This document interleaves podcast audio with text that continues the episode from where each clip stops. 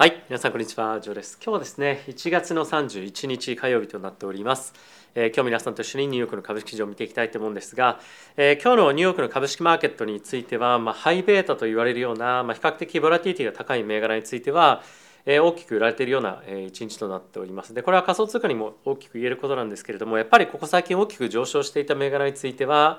えーその反動というものが今大きく来ていて、えー水曜日にえー FOMC ありますけれども、まあ、その前の今のちょっとポジションの解消っていうのが、まあ、今いろんなところで出ているような状況にえなっているかなというふうに思っています。で、えここ最近ですねやっぱり年末にかけての利下げというところが非常に期待高まっている一方で、まあ、本当にそうなるのかっていうところと、まあ、あとはやっぱり FOMC のタイミングでパウエル議長から出るかなり多角的な発言への警戒感というところが、まあ、今非常に気にされているんですよね。でプラスそれに加えて、また今日ちょっとご紹介する、記事の中でも新しいリスクみたいなところが、まあ、さらに、叫ばれているんですけれども、まあ、そういったところへの焦点への、注目だったりとか、まあ、注意を払うような意識っていうのが、まあ、今日大きなリスクオフの動きになっているんではないかなというふうに思ってます。でまあおそらくなんですけれども、えー比較的多角的な発言はもう予想されていると思うんでパウエル議長がですね多角的な発言をしたとしても、まあ、短期的に下落する可能性は、まあ、あるんじゃないかなという思う一方で、まあ、やっぱりマーケットのそのフェットを信じない、まあ、そういったところへの、まあ、見方みたいなものは、まあ、あまり正直変わらないと思うんですよね。で、えー年末にかけてのその利下げっていうところの目線が何か経済指標だったりとかで、変わらないようであればマーケットが今のあの上昇トレンドっていうのを、まあ、あの変えるような理由っていうのはあまりもしかすると、まあ、ないのかもしれないなっていうふうに、え思ってます。なのでまあ一旦ちょっと調整のような形で、え大きく下がってきていますがまたあの少なからずそんなに大きな下落にならずに、まあ、横横もしくはまあちょっと支えられながらえじわじわ上がっていくような形になっていくのかなっていうのは思ったりはしています。でやっぱりその中でも一つ大きな注目として見られているのは物価上昇を伴った景気の減速っていうところが一つ大きな注目のポイントになっているのでそういったところの関連記事っていうのを今日皆さんにご紹介をしていこうかなというふうに思っています。で本題に入っていく前なんですがこのチャンネルは FXGT でもスポンサーでお送りをしております。FXGT はですね今入会していただくと1万2000分の取引ボーナスがもらえると。今ですね入金キャンペーンというものも継続して非常に引き続き高い割合をキャンペーンのボーナスとしてお渡ししているようなことが継続してやっていますのでここに来てまた大きくボラティティ高まってきていますし、まあ、あの株だけではなくて仮想通貨もそうですし原油もそうですし、為替も大きく動いているので、ぜひそういったボーナスをこういったところに使っていただくことによって、ま、より資本効率のいい資産運用ができるんではないかなというふうに思っています。はい、ということで指数の方を見ていきましょう。まずはですね、米国の株式マーケット、ダウがマイナスの0.8%、S&P がマイナスの1.26%、ナスダックがマイナスの1.89%、ラッセル2000がマイナスの1.1%となっております。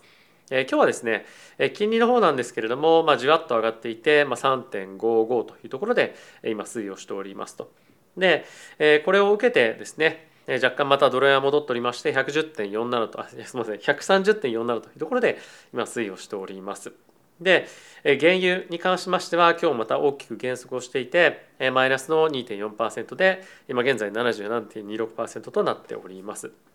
まあ、ゴールドに関してはそんなに大きな動きはなっていないんですけれども、まあ、やっぱりこのゴールドの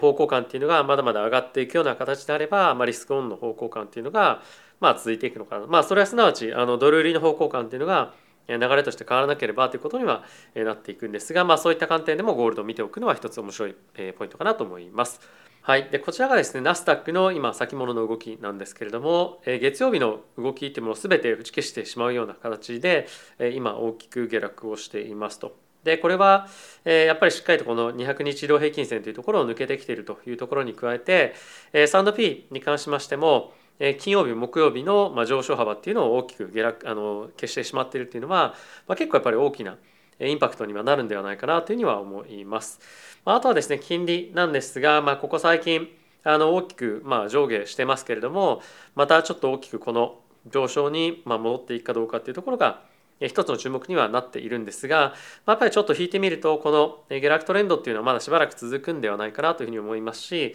まあ、あとはその今年っていう観点でいうとある程度、まあ、4.75かまあ5%というところでフェットの金利がですね抑えられると思うので、まあ、やっぱりこの下落トレンドっていうのは、まあ、じわじわ、えー、まあ下がっていくんじゃないかなというふうに思いますし、まあ、あとはやっぱりこの10年債の金利ですね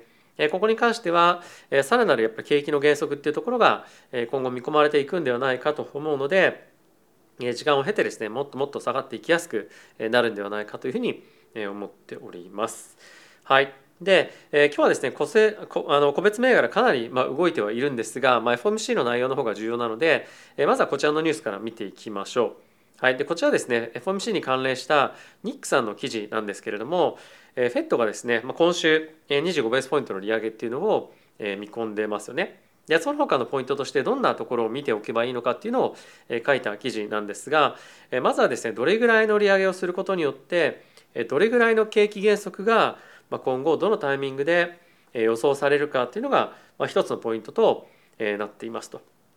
もう少し詳しく解説をしていきたいんですが非常にやっぱり重要なのが利上げをしたことによってその利上げが早いタイミングでマーケットに対してインパクトがあるとかもしくはある程度時間がかかるのかっていうところが一つの大きなポイントになっていますと。で多くの投資家に関しては比較的やっぱり時間がかかる。でこれはパウエル議長も言っている通り、まあ、1年から1年半とか、まあ、それ以上かかる可能性が非常に高いですよねというふうに言われているんですけれども、まあ、多くの今投資家は2023年の後半ぐらいから利先が行われるんではないかそして2024年にかけてもずっと利先が行われていくんではないかっていうのが、まあ、今の大きな見方になっていますと。で一方でこちらにも記載がある通りゴールドマン・サックスなんかに関しては比較的早いタイミングで景気減速がこの利上げによって引き起こされるんではないかというふうに言っています。で、これはですね、まあ、本当にあのどうなるかっていうのは、まあ、もう少しいろんなデータを見てみないとわからないんですけれども、まあ、なぜこれがやっぱり重要かっていうともし早いタイミングで景気減速っていうのが結構強く来てしまった場合やっぱり物価っていうのがまだ下がりきってない可能性が高くなりますよね。でそうなった場合まだまだ物価上昇を抑えるために少なくとも金利を上げなかったとしても高い金利を、まあ、ある程度の期間維持しなければならないつまり高い金利を景気が減速強くしているにもかかわらず維持しなければいけないっていうのは、まあ、かなりやっぱりマーケットおよび、えー、と景気にはかなり負担がかかるとでそういったことが起こることによってかなり強い深いリセッションに、まあ、入っていく可能性が、まあ、りありますよねというふうに、まあ、言ってるんですよね。でじゃあこれが長く時間がかかるのかもしくは、えー、早いタイミングで景気に減速ブレーキがかかるのかっていうのはどういうふうに考えたらいいかっていうと、えー、これはなぜ、えー、この景気がこの直前のタイミングで盛り上がっていったかっていうのが、まあ、一つ大きなポイントになってくるんですよね。でここで言っているのは今回政府のもしくは FED の財政政策ですとか、金融政策によって大きく景気が押し上げられましたよね。でつまりえ企業がもしくは経済全体が成長していたからこのマーケット全体の成長が起こったわけではないっていうことですね。でつまりこの、え政府および、えー、フェット主導で大きくマーケットにお金をばらまいていたものをじゃあ回収しますよっていうふうにやれば、まあ、フェットのそのお金を回収するっていうような引き締めによって景気の減速っていうのは、まあ、起こりやすいと。一方でもしこの景気景気の、え拡大っていうのが企業が本当にもうプロダクティビティですとか、まあ、イノベーションを起こしたことによってどんどんどんどん拡大していったとすれば、まあ、あの利上げをそんなにしたとしてもインパクトは早くはそんなにないっていうのが一つの、えー、まあ見方としてあると。で今回はやっぱりこういった財政ですとか金融の緩和によって引き起こされた景気拡大というかですね、まあ、非常に好調なマーケットだったこともあってまあ、比較的早くこの景気後退が来る可能性が高いんではないかというふうに見られていますと。まあこれ非常に面白いポイントだなというふうに思ったのでぜひご紹介させていただきたかったんですがで実際にもう景気減速って来てるのかっていうとやっぱり先日発表がありましたコンシューマースペンディング、まあ、つまり個人の消費ですねこれがもうすでに減速を始めているというところは、まあ、マーケットに今大きく注目をされているポイントなので、まあ、今後こういったところがですねさらに減速をしていくのかあとは非常に重要なのが今週の金曜日に発表があります雇用統計ですとかあとはそういったところの賃金の下落っていうのが、まあ、しっかりとえ、起こってくるかですよね、まあ、特に景気減速だけではなくて失業率に関してはまだ 3.5%3.6% ぐらいで、まあ、かなり低いのでそんなに少し失業率が上がったところで、まあ、マーケット全体に対して、まあ、ものすごく強いインパクトがあるっていうところではないと思うので、まあ、やっぱり、えー、この辺りを今後えどう見ていくかってところが一つ大きなポイントにはなるんじゃないかなというふうには思っております。でもう一個見ておきたいのがこれ結構先日ですねご紹介をしたニュースと近いんですけれども今マーケットはまあ一つ心配しているポイントがあったんですけれどもえー、フェットの発表がある際にパウエル議長がですねかなり強い多価的なまあサインをですね出すんじゃないかっていうことがまあ一つ言われている一方で、えっと、その多価的な発言をしたメッセージがマーケットによって無視されるんじゃないかっていうのが、まあ、すごく一つ懸念されてるポイントなんですよね。でつまりもし無視されてしまうことによって、えー、パウエル議長は高い高く金利を維持したいにもかかわらずどんどんどんどん金利が下がっていってしまうことによって、まあ、思ったような引き締め効果がマーケットには起こらない。つまり比較的高い物価上昇率というのが継続して続いていく可能性があると。そうなると物価上昇が高く維持されていく中でもっともっとマーケットおよびまあその一般の人々の生活が厳しくなったりですとか、まあ、いろんなコストがですねどんどんどんどん上がっていったりとかその思ったような、マーケットへのインパクトをフェットが与えられないっていうのは、まあ、かなりマーケットに対してインパクトがある、まあ、つまりフェットはもっともっと利上げしなければいけなくなるということですよね。でそうなるとより大きなリセッションが来る可能性が高くなってしまうので今のマーケットの,、まあその楽観視っていうのが本当に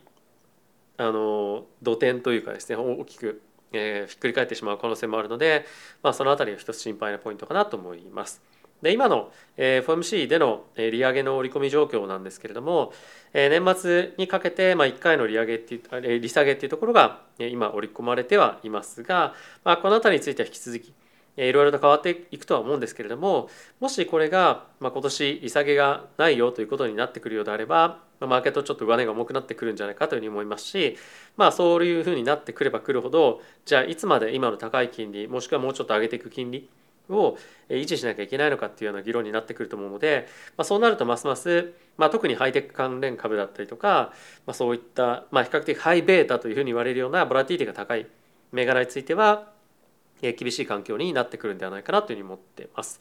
はい、で他に見ておきたいポイントとしてはドイツのですねエネルギーコストっていうのが2023年については危機前のタイミングよりも40%増加をしていると。